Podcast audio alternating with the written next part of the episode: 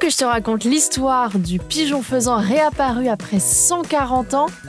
Ok, mais par contre moi, je ne raconte mes histoires qu'aux enfants qui se lavent les dents.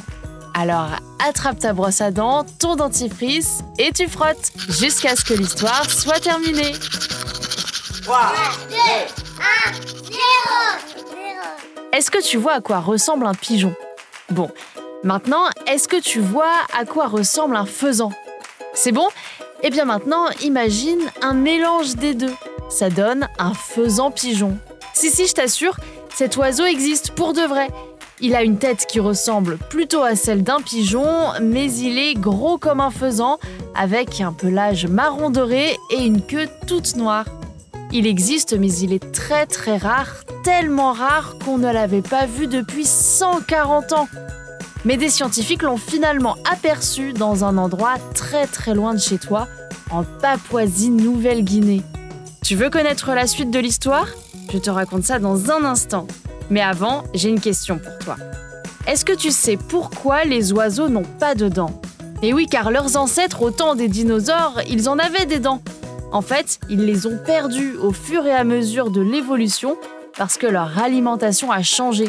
Avec leur bec sans dents, ils attrapent mieux les graines, par exemple. Et aussi parce que sans dents, les bébés oiseaux se développent plus vite. Et donc l'œuf éclot plus rapidement.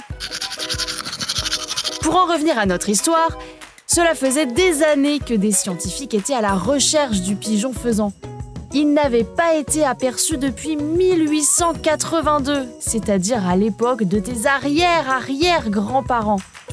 En 2019, une équipe de chercheurs était déjà partie à la recherche de cet oiseau rare en Papouasie-Nouvelle-Guinée. Ils l'ont cherché et ils n'ont rien trouvé. Mais ils n'ont pas baissé les bras. Ils y sont retournés cette année, en 2022, au mois de septembre. Les scientifiques ont passé un mois sur l'île de Ferguson. Pour tenter de découvrir un pigeon faisan, ils ont posé au moins 20 caméras qui se déclenchent dès qu'un animal passe devant. Mais même avec tout ça, aucune trace du pigeon faisan. Sauf que, 2 jours avant leur départ, alors que les scientifiques s'apprêtaient à plier bagages encore une fois sans avoir vu l'oiseau, ils l'ont finalement découvert. L'une des caméras l'avait bien pris en photo. Le pigeon faisan sait bien se cacher, mais au moins, on en est sûr, il existe. Bon, montre-moi un peu tes dents. Fais A, fais I. C'est pas mal tout ça, bien blanche comme il faut. Tant pis pour les caries.